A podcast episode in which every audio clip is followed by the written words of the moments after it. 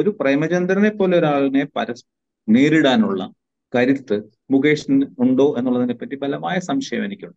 ഹംസയെ മത്സരിപ്പിക്കുന്നതിലൂടെ പൊന്നാനിയിൽ ഇപ്പോൾ മലബാറിലെ ലീഗ് രാഷ്ട്രീയത്തിൽ ഉണ്ടായിക്കൊണ്ടിരിക്കുന്ന സവിശേഷമായ ചില ചെറിയ ചലനങ്ങളെങ്കിലും ടാപ്പ് ചെയ്യാൻ ഹംസയെ കൊണ്ട് സി പി എമ്മിന് സാധിക്കും തോമസ് ഐസക്കിനെ പോലെയൊക്കെയുള്ള പല മുതിർന്ന എല്ലാ രംഗത്തും ഇപ്പൊ മുഖ്യമന്ത്രി മാത്രമേ ആവാനുള്ളൂ. അദ്ദേഹം അതുപോലെയുള്ള ലെവലിൽ ഒരാളെ പെട്ടെന്ന് നമുക്ക് ഇനി ഇനിയിപ്പോ അവിടെ മത്സരിക്കാനും അദ്ദേഹം തന്നെ വേണ്ടി വരുന്നു എന്നുള്ളത് സംഘടനയുടെ ശക്തിയല്ല സംഘടനയുടെ പോരായ്മയാണെന്നാണ് എനിക്ക് തോന്നുന്നത്. സ്വാഗതം ഇൻസൈറ്റിലേക്ക്. സംസ്ഥാനം ലോക്സഭാ തെരഞ്ഞെടുപ്പിന്റെ മുന്നൊരുക്കങ്ങൾ വേഗത്തിലാകുന്ന കാഴ്ചയാണ് സംസ്ഥാനത്ത് നമ്മൾ കണ്ടുകൊണ്ടിരിക്കുന്നത്. സി പി എമ്മിന്റെ ഏതാണ്ട് ഔദ്യോഗികം എന്ന് പറയാവുന്ന സ്ഥാനാർത്ഥി സാധ്യതാ ലിസ്റ്റ് അത് ഔദ്യോഗികമായി പ്രഖ്യാപിക്കാത്തതുകൊണ്ടാണ് സാധ്യതാ ലിസ്റ്റ് എന്ന് പറയുന്നത് അത് പതിനഞ്ച് സീറ്റുകളിലേക്കുള്ളത് പുറത്തേക്ക് വന്നു കഴിഞ്ഞിരിക്കുന്നു. പ്രഗത്ഭരായ നേതാക്കൾ മുതിർന്ന നേതാക്കളൊക്കെ പട്ടികയിലുണ്ട്. ഇതേക്കുറിച്ചാണ് ഇന്ന് ഇൻസൈറ്റിൽ സംസാരിക്കുന്നത്. നമുക്കൊപ്പം ഉള്ളത് സംസ്ഥാനത്തെ ഏറ്റവും മുതിർന്ന മാധ്യമപ്രവർത്തകരിൽ ഒരാളായ ശ്രീ എം ജി രാധാകൃഷ്ണനാണ്. സ്വാഗതം സാർ ഇൻസൈറ്റിലേക്ക്. ഇത് ഈ പട്ടിക പുറത്തേക്ക് വരുമ്പോൾ ഏറ്റവും കരുത്തരായ നേതാക്കളെ സി പി എം അണിനിരത്തിയിരിക്കുന്നു എന്ന രീതിയിലാണ് അത് വിശദീകരിക്കപ്പെടുന്നത്. അത്ര അസാധാരണമായ ഒരു സ്ഥാനാർത്ഥി പട്ടികയായി താങ്കൾ ഇതിനെ കാണുന്നുണ്ടോ? അങ്ങനെ തോന്നുന്നില്ല രാജീവ്. ഇത് ശക്തരാണ് സംശയമില്ല. സി പി എമ്മിന്റെ ഏറ്റവും പ്രധാനപ്പെട്ട നേതാക്കളാണ്. പോളിറ്റ് ബ്യൂറോ മുതൽ അംഗം മുതൽ മന്ത്രിമാരും സെക്രട്ടേറിയറ്റ് മെമ്പർമാരും ഒക്കെ ഉണ്ട്. അപ്പൊ സ്വാഭാവിക തീർച്ചയായിട്ടും സി പി എമ്മിന്റെ ഏറ്റവും ശക്തമായിട്ടുള്ള ഒരു സംഘടനാ ബലമുള്ള അല്ലെങ്കിൽ ജനപ്രീതിയുള്ള ജനാംഗി ജനങ്ങളുടെ സമ്മതിയുള്ള നേതാക്കൾ തന്നെയാണ് സംശയമൊന്നുമില്ല. മാത്രമല്ല സി പി എം ഈ തെരഞ്ഞെടുപ്പിനെ കഴിഞ്ഞവണ ഉണ്ടായ ഒരു വലിയ തിരിച്ചടിയിൽ നിന്ന് കരകയറണം എന്നുള്ള ഗൗരവതരത്തിലുള്ള ആയിട്ടുള്ള ഒരു ആലോചനയുടെയും ഫലമായിട്ടാണ് ഇങ്ങനെ ഒരു വളരെ സീരിയസ് ആയിട്ടുള്ള ഒരു മത്സരം തന്നെ കാഴ്ചവെക്കണം എന്ന് ഉദ്ദേശിച്ച് ഈ സ്ഥാനാർത്ഥികളെ മുന്നോട്ട് വെച്ച് ഇരിക്കുന്നതെന്നാണ് നമുക്ക് അനുമാനിക്കേണ്ടത്. പക്ഷെ പ്രശ്നം ഇത് കരുത്തുണ്ട് എന്നുള്ളത് തീർച്ചയായിട്ടും ഉണ്ട് പക്ഷേ നിലവിലുള്ള ദേശീയവും സംസ്ഥാനത്തെയും ഒക്കെയുള്ള രാഷ്ട്രീയ സ്ഥിതിഗതികൾ പരിശോധിക്കുമ്പോൾ സി പി എമ്മിന് വാസ്തവത്തിൽ നിന്ന് മറ്റൊരു സംസ്ഥാനത്തും സി പി എമ്മിന് രണ്ടോ മൂന്നോ സ്ഥാനാർത്ഥികളെ പോലും അല്ല പിന്നെ നേതാക്കന്മാരെ പോലും ജയിപ്പിക്കാനുള്ള സാധ്യത ചുരുങ്ങിയിരിക്കുന്ന ഒരു സാഹചര്യത്തിൽ കേരളത്തിൽ ഇതിലും വലിയ ഒരു ആലോചനയുടെയും ഒരു പിന്നെ ഒരു ഒരു ഒരു തന്ത്രത്തിന്റെയും ആവശ്യമുണ്ടായിരുന്നു എന്നാണ് എനിക്ക് തോന്നുന്നത്. ഇവരൊക്കെ നേതാക്കൾ പ്രധാനപ്പെട്ടവരാണെങ്കിലും ഇവർക്ക് ഇപ്പോഴത്തെ രാഷ്ട്രീയ ആയിട്ടുള്ള ഈ ഈ പ്രതിസന്ധിയെ അല്ലെങ്കിൽ അതിന്റെ ബുദ്ധിമുട്ടുകളെ മറികടക്കാനുള്ള അസാധാരണമായിട്ടുള്ള ശേഷിയുണ്ടോ അസാധാരണമായിട്ടുള്ള കഴിവുണ്ടോ എന്നുള്ളതൊക്കെ സംശയാസ്പദമാണ്. മാത്രമല്ല ഇങ്ങനെയുള്ളൊരു സാഹചര്യത്തിലാണ് വാസ്തവത്തിൽ വളരെ അസാധാരണമായിട്ടുള്ള ഔട്ട് ഓഫ് ദി ബോക്സ് എന്ന് വിളിക്കാവുന്ന തരത്തിലുള്ള ചില നീക്കങ്ങൾ നടത്തേണ്ടതും ചില സ്ഥാനാർത്ഥികളെ കണ്ടെത്തേണ്ടതും എന്നാണ് എനിക്ക് തോന്നുന്നത്. അവിടെ അതുണ്ടായിട്ടുണ്ടോ എന്ന് സംശയമാണ്. അപ്പോൾ ഏറെക്കുറെ പരമ്പരാഗതമായ രീതിയിൽ തന്നെയാണ് ശക്തരായിട്ടുള്ള സംഘടനയിൽ ശക്തരായിട്ടുള്ളവരാണ്. പക്ഷേ ഈ പ്രതിസന്ധി മറികടക്കാനുള്ള അസാധാരണമായ കാലഘട്ടത്തിൽ അസാധാരണമായിട്ടുള്ള ചില നീക്കങ്ങൾ വേണം എന്ന് എന്ന് നമുക്കറിയാവുന്നതുപോലെ ആ നീക്കങ്ങൾ ഉണ്ടായിട്ടുണ്ടോ വേണ്ടത്ര എന്നുള്ളതിനെ പറ്റി എനിക്ക് സംശയമാണ്. റൈറ്റ് അപ്പോൾ താങ്കൾ സൂചിപ്പിക്കുന്നത് പോലെ തന്നെ പോളിറ്റ് ബ്യൂറോ മെമ്പറുണ്ട്. കേന്ദ്ര കമ്മിറ്റി അംഗങ്ങളുണ്ട്. മന്ത്രിസഭയിൽ നിന്ന് ഒരാൾ മത്സരിക്കാൻ വരുന്നു. അദ്ദേഹം ഉൾപ്പെടെ നാല് എം എൽ എമാർ മത്സരിക്കുന്നു. മൂന്ന് ജില്ലാ സെക്രട്ടറിമാർ മത്സര രംഗത്തുണ്ട് അപ്പോൾ പാർട്ടി സംഘടനയെ സംബന്ധിച്ച് ആ സംഘടനയിലെ ഏറ്റവും കരുത്തരായ നേതാക്കളൊക്കെ രംഗത്തുണ്ട്.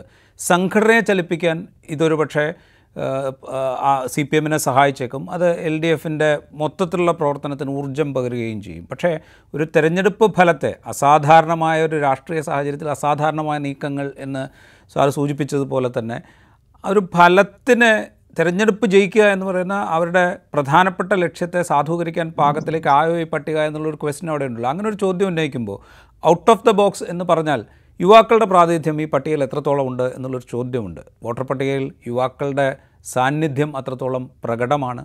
അതുപോലെ പേരിനാണെങ്കിലും ഒരു വനിതാ സംവരണ ബില്ല് ലോക്സഭയിൽ പാസ്സായിട്ടുണ്ട്. അത് ഏത് കാലത്ത് നടപ്പാകും എന്നുള്ളത് നമുക്കിപ്പോൾ പറയാൻ കഴിയില്ലെങ്കിലും ആ ബില്ലിനെ സർവാത്മന പിന്തുണച്ച ഒരു പാർട്ടി ഒരു സ്ഥാനാർത്ഥി പട്ടിക ഉണ്ടാക്കുമ്പോൾ വനിതാ പ്രാതിനിധ്യം എത്രയുണ്ട് എന്നുള്ളൊരു ചോദ്യം വരും. ഇതൊക്കെയാണോ ഔട്ട് ഓഫ് ദ ബോക്സായി സാറ് പ്രതീക്ഷിച്ചിരുന്ന ഘടകങ്ങൾ? തീർച്ചയായിട്ടും. ഇതൊക്കെ തന്നെയാണ്. കാരണം ഈ വിന്നബിലിറ്റി എന്ന് പറഞ്ഞിട്ട് വളരെ പ്രധാനപ്പെട്ട ഒരു ഘടകമാണ്. പ്രത്യേകിച്ച് ഈ ഒരു ഒരു അവസ്ഥയിൽ. കാരണം അറിയാമല്ലോ.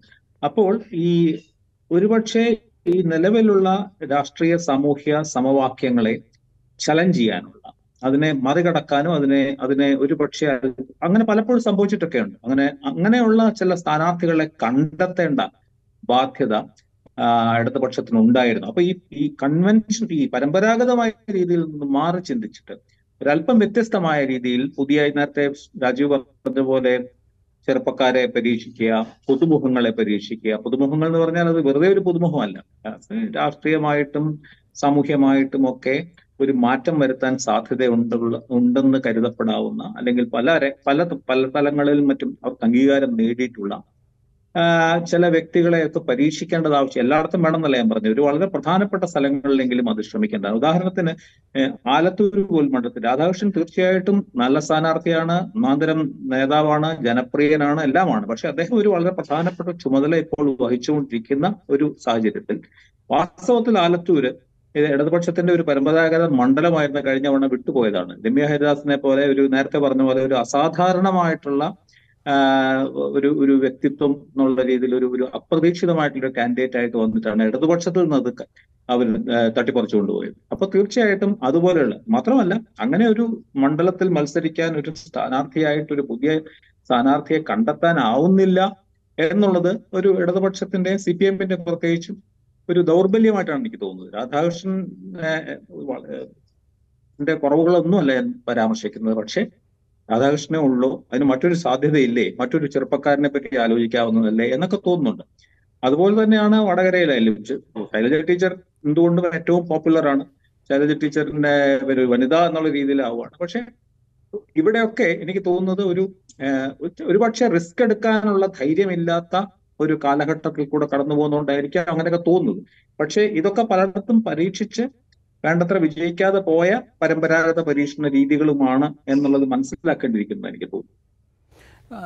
അത് പറയുമ്പോൾ ഇപ്പോൾ ആലത്തൂർ ഒരു ഉദാഹരണമായിട്ട് പറഞ്ഞു. അതുപോലെ നമ്മൾ കോഴിക്കോട് ഒരു ഉദാഹരണമായിട്ട് എടുത്തു കഴിഞ്ഞാൽ നിലവിൽ രാജ്യസഭയിൽ അംഗമായിരിക്കുന്ന എളമരം കരീം അദ്ദേഹം രാഷ്ട്രീയ നേതാവ് എന്നുള്ള നിലയിൽ അഡ്മിനിസ്ട്രേറ്റർ എന്നുള്ള നിലയിൽ എ എന്നുള്ള നിലയിൽ പാർലമെന്റേറിയൻ എന്നുള്ള നിലയിലൊക്കെ അദ്ദേഹത്തിന്റെ സ്ഥാനം ഉറപ്പിച്ചയാളാണ് മികച്ച പ്രകടനം കാഴ്ചവെച്ചയാളാണ് അതിലൊന്നും ഒരു തർക്കമില്ല പക്ഷേ പകരം ഒരാളെ നിർദ്ദേശിക്കാൻ കഴിയുന്നില്ല എന്നുള്ളൊരു ഒരു ഒരു പരിമിതി അവിടെയും നമുക്ക് കാണാം. വടകരയിൽ ഇപ്പോൾ സാധ്യതാ ലിസ്റ്റിൽ കെ കെ ശൈലജ ടീച്ചർക്കൊപ്പം പരിഗണിക്കപ്പെട്ടിരുന്ന പേര് നേരത്തെ മുൻപ് എം എൽ എ ആയിരുന്ന കഴിഞ്ഞ തെരഞ്ഞെടുപ്പിൽ കോഴിക്കോട് മത്സരിച്ചിരുന്ന എ പ്രദീപ് കുമാറിന്റെ പേരാണ്. അവിടെയും പുതിയൊരു പേര് സാധ്യതാ ലിസ്റ്റിൽ പോലും ഉണ്ടായില്ല എന്നുള്ളൊരു പരിമിതി നമുക്ക് കാണാം. പത്തനംതിട്ടയിൽ തോമസ് ഐസക്ക് വരുമ്പോഴും ഇതേ പരിമിതി നമ്മൾ കാണുന്നുണ്ട്. അപ്പോൾ പുതിയൊരു പാർലമെന്ററി രാഷ്ട്രീയത്തിലേക്ക് കൊണ്ടുവരാൻ പാകത്തിലൊരു നിരയെ കാണാൻ കഴിയുന്നില്ല എന്നുള്ളൊരു പ്രശ്നമുണ്ടോ സി പി എമ്മിന് തീർച്ചയായിട്ടും. അത് തന്നെയാണ് എനിക്ക് തോന്നുന്നത്. അത് നമ്മൾ ഈ പറഞ്ഞ പോലെ ഈ തെരഞ്ഞെടുപ്പ് ആവുമ്പോഴേക്കും ഈ എന്താ മാന്ത്രികൻ തൊപ്പിയിൽ നിന്ന് മുതലെടുക്കുന്ന പോലെ വരണം എന്നല്ല ഞാൻ പറഞ്ഞത്. പക്ഷേ അത് സംഘടനയുടെ ഒരു ഒരു ഒരു ഒരു ദൗർബല്യമോ അല്ലെങ്കിൽ ആണെന്ന് സംശയിക്കാതിരിക്കാൻ വയ്യ. കാരണം നമുക്ക് ഇങ്ങനെയുള്ള മണ്ഡലങ്ങളിൽ സാ- സ്ഥാനാർത്ഥികൾ സാധ്യതയുള്ളവർ തോമസ് ഐസക്കിനെ പോലെയൊക്കെയുള്ള പല മുതിർന്ന എല്ലാ രംഗത്തും ഇനി മുഖ്യമന്ത്രി മാത്രമേ ആവാനുള്ളൂ. അദ്ദേഹം അതുപോലെയുള്ള ലെവലിൽ ഒരാളെ പെട്ടെന്ന് നമുക്ക് ഇനിയിപ്പോ അവിടെ മത്സരിക്കാനും അദ്ദേഹം തന്നെ വേണ്ടി വരുന്നു എന്നുള്ളത് സംഘടനയുടെ ശക്തിയല്ല സംഘടനയുടെ പോരായ്മയാണെന്നാണ് എനിക്ക് തോന്നുന്നത്. അപ്പോൾ ഈ തീർച്ചയായിട്ടും രാഷ്ട്രീയ സംഘടനാ പ്രവർത്തനത്തിന്റെയും രാഷ്ട്രീയ പ്രവർത്തനത്തിന്റെയും ഭാഗം തന്നെയാണ് ഇങ്ങനെയുള്ള പുതിയ സ്ഥാനാർത്ഥികളെ ജയസാധ്യതയുള്ള അല്ലെങ്കിൽ പുതിയ അംഗീകാരം നേടാവുന്ന നിലവിലുള്ള സമവാക്യങ്ങളെ മറികടക്കാവുന്ന സ്ഥാനാർത്ഥികളെ കണ്ടെത്തുക എന്ന് പറയുന്നത് തെരഞ്ഞെടുപ്പ് സമയത്ത് മാത്രം ആലോചിക്കേണ്ട ഒരു കാര്യമായിരുന്നില്ല. അപ്പൊ അതിനു മുമ്പ് തന്നെ ഇതുപോലെയുള്ള ഇപ്പൊ ഈ തെരഞ്ഞെടുപ്പ് രണ്ടായ ഈ വർഷം രണ്ടായിരത്തി ഇരുപത്തിനാലിൽ തെരഞ്ഞെടുപ്പുണ്ടെന്നുള്ള എല്ലാവർക്കും അറിയാവുന്നതാണ്. പക്ഷെ അവസാന നിമിഷം ഒരു ഒരു ഒരു ഡെസ്പറേറ്റ് ആയിട്ടുള്ള ഒരു ഒരു ശ്രമത്തിന്റെ ഭാഗമായിട്ട് മാത്രമാണോ ഇതൊക്കെ കാണുന്നത് എന്ന് സംശയിച്ചുകൂടായികയില്ല. അവിടെ ആണ് അവിടെയാണ് രാഷ്ട്രീയമായിട്ട് ഉള്ള ഒരു പോരായ്മയായിട്ട് തോന്നുന്നത് ഇപ്പോൾ കോട്ടയത്ത് സുരേഷ് കുറുപ്പ് ഏറ്റവും വലിയ തെരഞ്ഞെടുപ്പിന്റെ എന്താ പറയാ ഒരു ഒരു കൊടുങ്കാറ്റ് ഇടത് ഐക്യ ജനാധിപത്യ മുന്നണിക്ക് ഉണ്ടായ സമയത്ത് പോലും പിടിച്ചു നിർത്തുകയും അവിടെ വിജയിക്കുകയൊക്കെ ചെയ്തതാണ് ഇന്ദിരാ സഹതാപ തരംഗ കാലത്ത് അതെ. ആ ഇന്ദിരാ സഹതാപ തരംഗത്തിൽ പോലും മറികടക്കും അദ്ദേഹം പറഞ്ഞ അങ്ങനെയുള്ള നില നമ്മുടെ രാഷ്ട്രീയ സാഹചര്യം ഇപ്പോൾ ഇടതുപക്ഷത്തിന് അനുകൂലമല്ല എന്നുള്ളതിനെ പറ്റി ഒരു സംശയവുമില്ല. ലോക്സഭാ തെരഞ്ഞെടുപ്പ് കാലത്ത് എല്ലാ കാലത്തുമാണ് രണ്ടായിരത്തി നാലിലെയൊക്കെ ചില അസാധാരണമായിട്ടുള്ള ഒരു വർഷം ഒഴിവാക്കിയാൽ പൊതുവെ ഇടതുപക്ഷം അപ്പോൾ ഇങ്ങനെയുള്ള സമയത്ത് നേരത്തെ പറഞ്ഞ പോലെ ഈ അസാധാരണ സമയത്ത് ചെയ്യേണ്ട ഒരു ഒരു ഒരു എന്താ പറയുക ഒരു ഒരു ഒരു ആശയപരമായിട്ടുള്ള ഒരു പോരായ്മ ഒരു ഒരു കാണുന്നുണ്ട്. കാരണം ഇങ്ങനെ ഒരു ഒരു ചിന്തിക്കാനും മുന്നോട്ട് വെക്കാനും ഒക്കെ ഉള്ളത് ഇതൊന്നും ഇടതുപക്ഷത്തിന് പലപ്പോഴും ഇടതുപക്ഷം അത്ഭുതപ്പെടുത്തിയിട്ടുള്ള സ്ഥാനാർത്ഥികളെ കൊണ്ടുവന്നിട്ടുള്ളതാണ് മുമ്പ്. അങ്ങനെയുള്ളവർ ആരുമില്ല എന്ന് പറയാതിരിക്കാൻ നിവൃത്തിയില്ല ഇത് പറയുമ്പോൾ ഞാൻ വേറൊരു ഇതിന്റെ ഒരു വേറൊരു സൈഡ് ചോദിച്ചോളട്ടെ ഇപ്പോൾ നിലവിലുള്ള ദേശീയ രാഷ്ട്രീയ സാഹചര്യത്തിൽ ആ രാഷ്ട്രീയത്തെ കൃത്യമായി എതിരിടാൻ പാകത്തിലുള്ള ഒരു ഒരു രാഷ്ട്രീയ ബോധ്യമുള്ള നേതൃനിരയെ കൊണ്ടുവരിക എന്നുള്ള ഒരു ഒരു തീരുമാനം വേണമെങ്കിൽ നമുക്കിതിന്റെ പിന്നിൽ കാണാം. അപ്പോൾ എളമരം കരീം ഒരു ഉദാഹരണമാണ്. അല്ലെങ്കിൽ കെ കെ ശൈല ടീച്ചർ ഒരു ഉദാഹരണമാണ്. എം വി ജയരാജൻ ഒരു ഉദാഹരണമാണ്. T M Thomas Isaac. കാരണം വെച്ച് കഴിഞ്ഞാൽ ഫെഡറൽ സംവിധാനങ്ങളെ സാമ്പത്തിക സ്വാതന്ത്ര്യത്തെ സംസ്ഥാനങ്ങളുടെ സാമ്പത്തിക സ്വാതന്ത്ര്യത്തെ ഒക്കെ ഏത് വിധത്തിലാണ് കേട്ടയിൽ ചെയ്യാൻ കേന്ദ്ര സർക്കാർ ശ്രമിക്കുന്നത് നമ്മൾ കാണുന്നുണ്ട്. അപ്പോൾ ഇതിലൊക്കെ ഒരു ക്ലാരിറ്റി ഉള്ള ആളുകൾ ലോക്സഭയിൽ ഉണ്ടാവണം അല്ലെങ്കിൽ പാർലമെന്റിൽ ഉണ്ടാവണം എന്നുള്ളൊരു ഒരു ധാരണയുടെ അടിസ്ഥാനത്തിൽ തീരുമാനിച്ചതാണ് എന്ന് വേണമെങ്കിൽ നമുക്ക് പറഞ്ഞുകൂടെ? തീർച്ചയായിട്ടും. അത് അങ്ങനെ ഒരു വശമുണ്ട് എന്ന് സംശയമില്ല. പക്ഷെ ജയിക്കണമല്ലോ ഇവർ. ഇവർ നമുക്ക് ഈ പറഞ്ഞ പോലെ ഇങ്ങനെ മിടുക്കന്മാരാണ്. അവർ പോയി പോയാൽ അവിടെ എത്തിയാൽ സംസാരിക്കാൻ കഴിയുന്നവരാണ് എന്നുള്ളത് അറിയാം. പക്ഷെ ആദ്യത്തെ കടമ്പ ഇപ്പോൾ പ്രത്യേകിച്ച് ഇങ്ങനെ ഒരു ക്രൈസിസ് ടൈമിൽ ഇങ്ങനെയുള്ള സമയത്ത് ഇത് ജയിക്കാനുള്ള സാധ്യത വളരെ കുറവാണ് എന്നുള്ളത് എല്ലാവർക്കും അറിയാവുന്ന കാര്യമാണ്. ഈ പതിനെട്ട് സീറ്റ് അല്ലെങ്കിൽ പത്തൊമ്പത് സീറ്റ് പതിനെട്ട് പതിനെട്ട് രണ്ട് എന്നുള്ള ഒരെണ്ണം പിന്നെ പറഞ്ഞ പോലെ ശ്രമം ശ്രമിക്കാതെ തന്നെ രാഷ്ട്രീയ മാറ്റത്തിന്റെ ഭാഗമായിട്ട് കിട്ടിയതാണ്. അപ്പൊ പത്തൊമ്പത് ഒന്നാണ് ഫലത്തിൽ. അപ്പൊ പത്തൊമ്പത് ഒന്ന് അവസ്ഥയിൽ നിന്ന് നമ്മൾ മുന്നോട്ട് പോവുകയാണ് ആവശ്യം എന്നുള്ള ഒരു ഒരു ഘട്ടത്തിൽ ആണ് ഇവർ ജയിക്ക തീർച്ചയായിട്ടും ഇവർ പറഞ്ഞ പോലെ രാഷ്ട്രീയ ബോധ്യമുള്ളവരാണ് പ്രത്യയശാസ്ത്രമായിട്ടുള്ള ഉറപ്പുള്ളവരാണ് സംസാരിക്കാൻ ആവിഷ്കരിക്കാനൊക്കെ ഉള്ള ശേഷിയുള്ളവരാണ്. തീർച്ചയായിട്ടും ഐസക്കിനെ പോലെ ഒരാൾ സി പി എമ്മിന് ലോക്സഭയിൽ വളരെ നന്നായിരിക്കും. പക്ഷെ ജയിക്കുക എന്നുള്ള ഒരു അടിസ്ഥാനപരമായിട്ടുള്ള ഒരു പ്രശ്നമുണ്ട്. അവിടെ ഒരു പ്രായോഗികമായിട്ടുള്ള രാഷ്ട്രീയത്തിന്റെയോ അല്ലെങ്കിൽ ഈ പറഞ്ഞ പോലെ ഒരു ഒരു ഒരു ഇത് ഇവരെല്ലാവരും ഞാൻ പറഞ്ഞ ഇരുപത് മണ്ഡലങ്ങളിലും ഇതുപോലെയുള്ള പരീക്ഷണങ്ങൾ നടത്തണം എന്നല്ല പക്ഷെ ഒരു കോമ്പി ഒരു ഒരു ശ്രമത്തിന്റെ ഭാഗമായിട്ട് മാത്രമല്ല ഇവരില്ലെങ്കിൽ മറ്റൊരാൾക്കാരില്ല എന്ന് പറയുന്നത് ഇത്ര ദീർഘമായിട്ടുള്ള ഒരു രാഷ്ട്രീയ പാരമ്പര്യമുള്ള ഒരു രാഷ്ട്രീയ പ്രസ്ഥാനത്തിന് എത്രമാത്രം നല്ലതാണ് എന്നുള്ളതിനെ കുറിച്ച് ആലോചിക്കണ്ടേ. അതിന്റെ കൂടെ ഇപ്പോൾ രണ്ടായിരത്തി പത്തൊമ്പതിലെ കാര്യം സൂചിപ്പിച്ചുകൊണ്ട് രണ്ടായിരത്തി പത്തൊമ്പതിൽ പത്തൊൻപത് ഒന്ന് ഇതിന്റെ വേറൊരു അപവാദമായിരുന്നു രണ്ടായിരത്തി നാല് ലോക്സഭാ തെരഞ്ഞെടുപ്പിന്റെ വോട്ടിംഗ് പാറ്റേൺ സംസ്ഥാന രാഷ്ട്രീയത്തിന്റെ ബലാബലവുമായി അങ്ങനെ തുൽ അങ്ങനെ സന്തുലനം ചെയ്യാൻ പറ്റുന്ന ഒരു കാര്യമല്ല. കാരണം ലോക്സഭാ തെരഞ്ഞെടുപ്പിൽ കേരളത്തിലെ ജനങ്ങൾ വോട്ട് ചെയ്യുന്നത് വേറൊരു വിധത്തിലാണ്. അവരുടെ പ്രയോറിറ്റീസ് വേറെയാണ്. കേന്ദ്രത്തിൽ അധികാരത്തിൽ വരാൻ സാധ്യതയുള്ള പാർട്ടിയെ പിന്തുണയ്ക്കുക എന്നുള്ളതാണ് കേരളത്തിന്റെ ലോക്സഭാ തിരഞ്ഞെടുപ്പിലേക്കുള്ള വോട്ടർമാരുടെ ഒരു വോട്ടിംഗ് പാറ്റേൺ എന്ന് പറയുന്നത്. കഴിഞ്ഞ ലോക്സഭാ തിരഞ്ഞെടുപ്പിൽ ഒരു പക്ഷേ രാഹുൽ ഗാന്ധി മത്സരിക്കുന്നു. കോൺഗ്രസ് ഏറ്റവും വലിയ ഒറ്റക്കക്ഷിയായാൽ ബി ജെ പിയെ പരാജയപ്പെടുത്താനുള്ളൊരു സാധ്യത. ഇതൊക്കെ മുന്നിൽ കണ്ടുകൊണ്ടുള്ളൊരു വോട്ടിംഗ് എന്ന് വേണമെങ്കിൽ നമുക്ക് പറയാം. അവിടുന്ന് പക്ഷേ കാര്യങ്ങൾ കുറേ മാറിയിരിക്കുന്നു. ആ സിറ്റുവേഷൻ ഇപ്പോൾ ഉണ്ടോ എന്നുള്ളൊരു ചോദ്യം കേരളത്തിലെ വോട്ടർമാരുടെ മനസ്സിലുണ്ട്.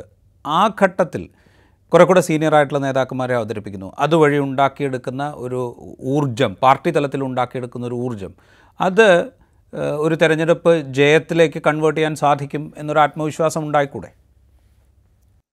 തീർച്ചയായിട്ടും. അതൊരു ഒരു ഒരു ഭാഗികമായി അത് ശരിയാണെന്ന് ഞാൻ സമ്മതിക്കുന്നു. കാരണം ഒരു വശത്ത് ഇതല്ലാതെ വേറെ കാരണം നമ്മൾ ശക്തരെ ഇറക്കുക. അങ്ങനെയാണല്ലോ മത്സരിക്കുമ്പോൾ ഏറ്റവും വലിയ ശക്തരായ സ്ഥാനാർത്ഥികളെ അല്ലെങ്കിൽ മത്സരിക്കാൻ കഴിയുന്നവരെ എതിർ ശ്രമിച്ചു നോക്കുക എന്നുള്ളത്. പക്ഷേ പ്രശ്നം എന്താണെന്ന് വെച്ചാൽ ഇവർ ഇവരിൽ പലർക്കും ഇപ്പോൾ വാസ്തവത്തിൽ ഇടതുപക്ഷത്തിന് ഇടതുപക്ഷത്തിന്റെ പരമ്പരാഗത വോട്ടുകൾക്ക് അപ്പുറത്ത് ഉള്ള വോട്ടുകളെ കൂടെ ആകർഷിക്കാൻ കഴിയാൻ കഴിയുന്ന ഒരു ഒരു അവസ്ഥയിൽ മാത്രമേ ജയിക്കാൻ കഴിയുള്ളൂ എന്നാണ് എനിക്ക് തോന്നുന്നത്.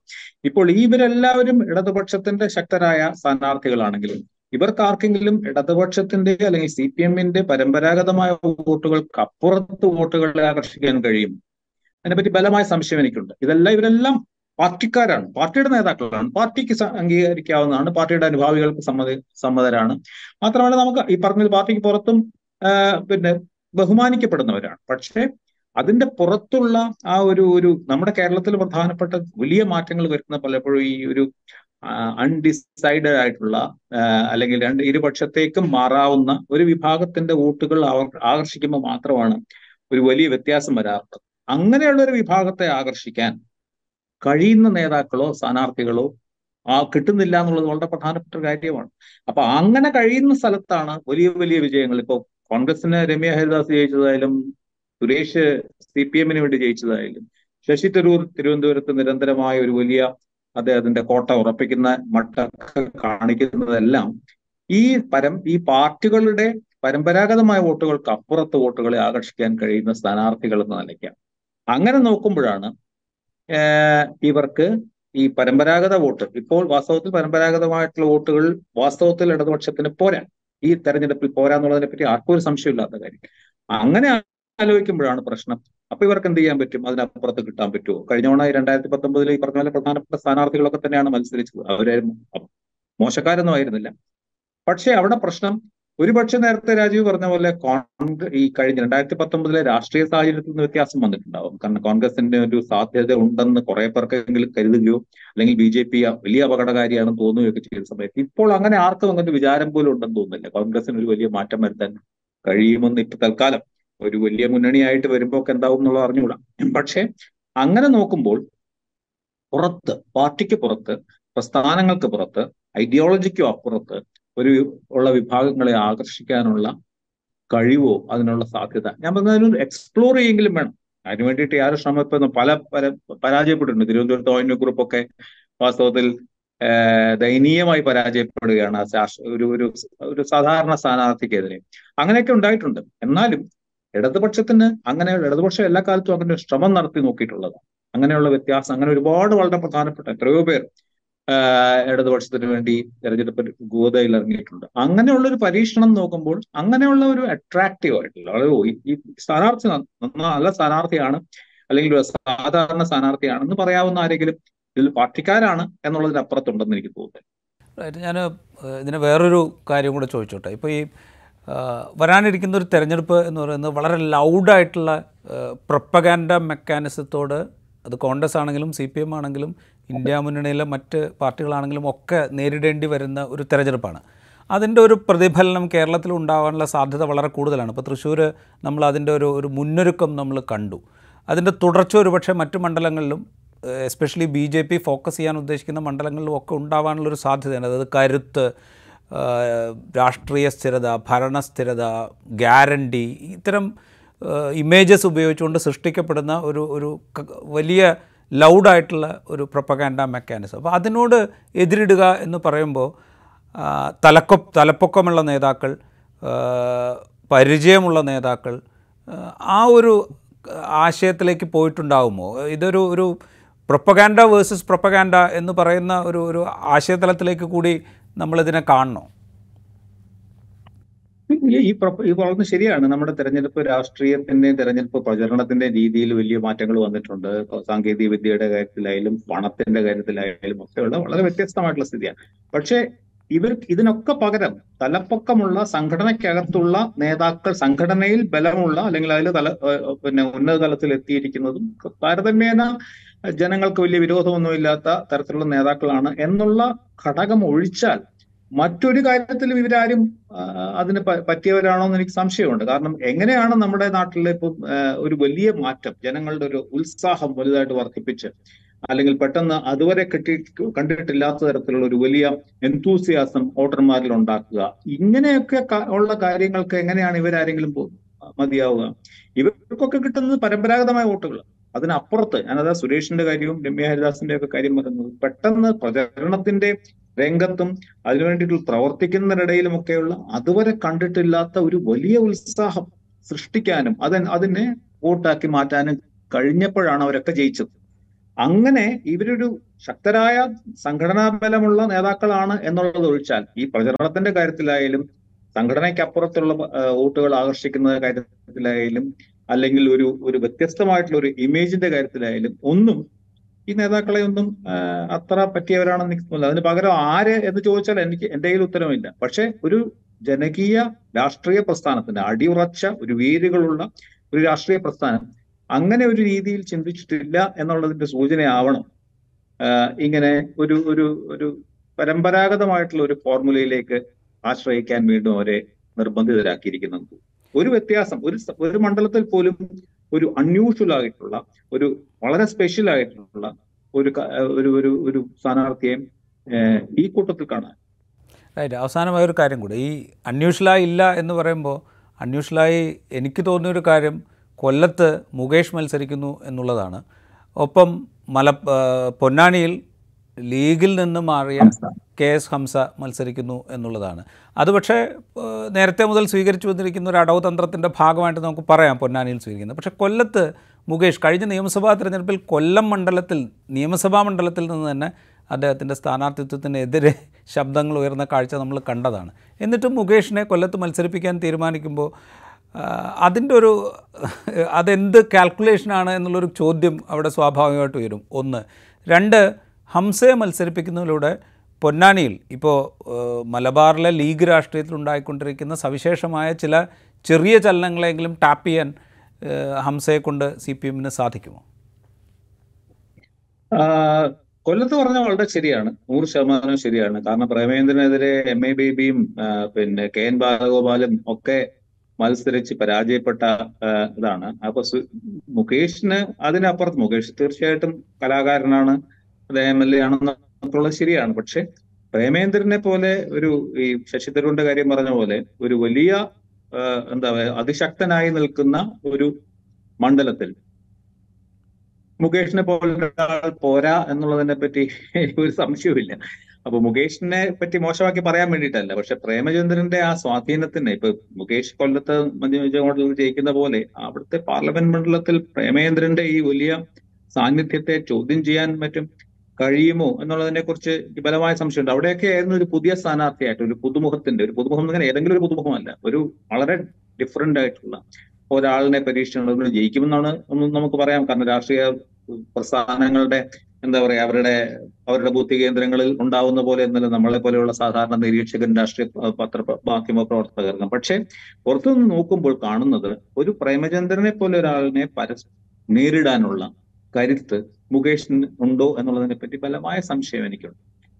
മലബാറിന്റെ കാര്യം തീർച്ചയായിട്ടും ഈ മലപ്പുറം ജില്ലയിലും മല മലബാറിൽ പ്രത്യേക പൊതുവെയും ഉണ്ടായിരിക്കുന്ന ഒരുപാട് രാഷ്ട്രീയ മാറ്റങ്ങളുണ്ടെന്നുള്ള സംശയമില്ല. ഈ സാമൂഹിക സമവാക്യങ്ങളുടെയും മതപരമായിട്ടുള്ള സ്വാധീനങ്ങളുടെ ഇടയിലൊക്കെ സി പി എം അതിന്റെ ഒരു ഒരു പുതിയ സ്വാധീന മേഖലകൾ കണ്ടെത്തി കഴിഞ്ഞിട്ടുണ്ടെന്നുള്ള സംശയമില്ല.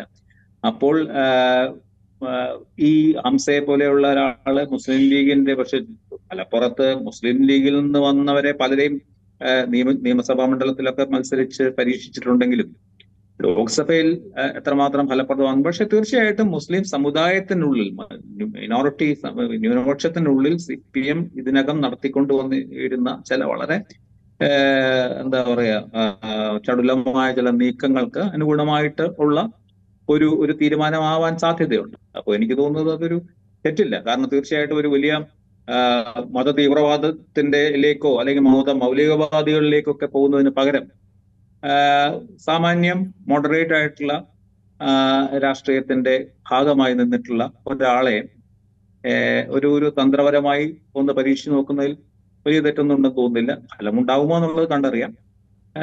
കൊച്ചിയുടെ കാര്യത്തിൽ എറണാകുളത്തും പറഞ്ഞ പോലെ താരതമ്യേന ജില്ലയ്ക്ക് അപ്പുറത്ത് അറിയില്ലാത്തൊരു വ്യക്തിയെ കൊണ്ടുവരുന്നതിന് കൊണ്ടുവന്നതും അങ്ങനെയുള്ള നീക്കങ്ങളായിരിക്കും. പക്ഷെ അവിടെയൊക്കെ അവിടെയൊക്കെ ആണ് ഞാൻ നേരത്തെ പറഞ്ഞ അസാധാരണമായിട്ടുള്ള ചില പരീക്ഷണങ്ങൾക്ക് സാധ്യത ഉണ്ടായിരുന്നത് ഇതൊരു പുതുമുഖമാണ്. പക്ഷേ നേരത്തെ നമ്മൾ പറഞ്ഞ ഘടകങ്ങളെല്ലാം ചേർന്ന് വരുന്ന ഒരു വിന്നബിലിറ്റി എന്ന് പറയുന്നത് അവിടെ ഉണ്ടോ എന്നുള്ളതിനെ പറ്റി എനിക്ക് സംശയം റൈറ്റ് വളരെയധികം നന്ദി സാർ. ഞങ്ങളോട് ഈ ഘട്ടത്തിൽ പ്രതികരിച്ചതിന് ഇൻസൈറ്റിന്റെ മറ്റൊരു എപ്പിസോഡുമായി വീണ്ടും കാണാം.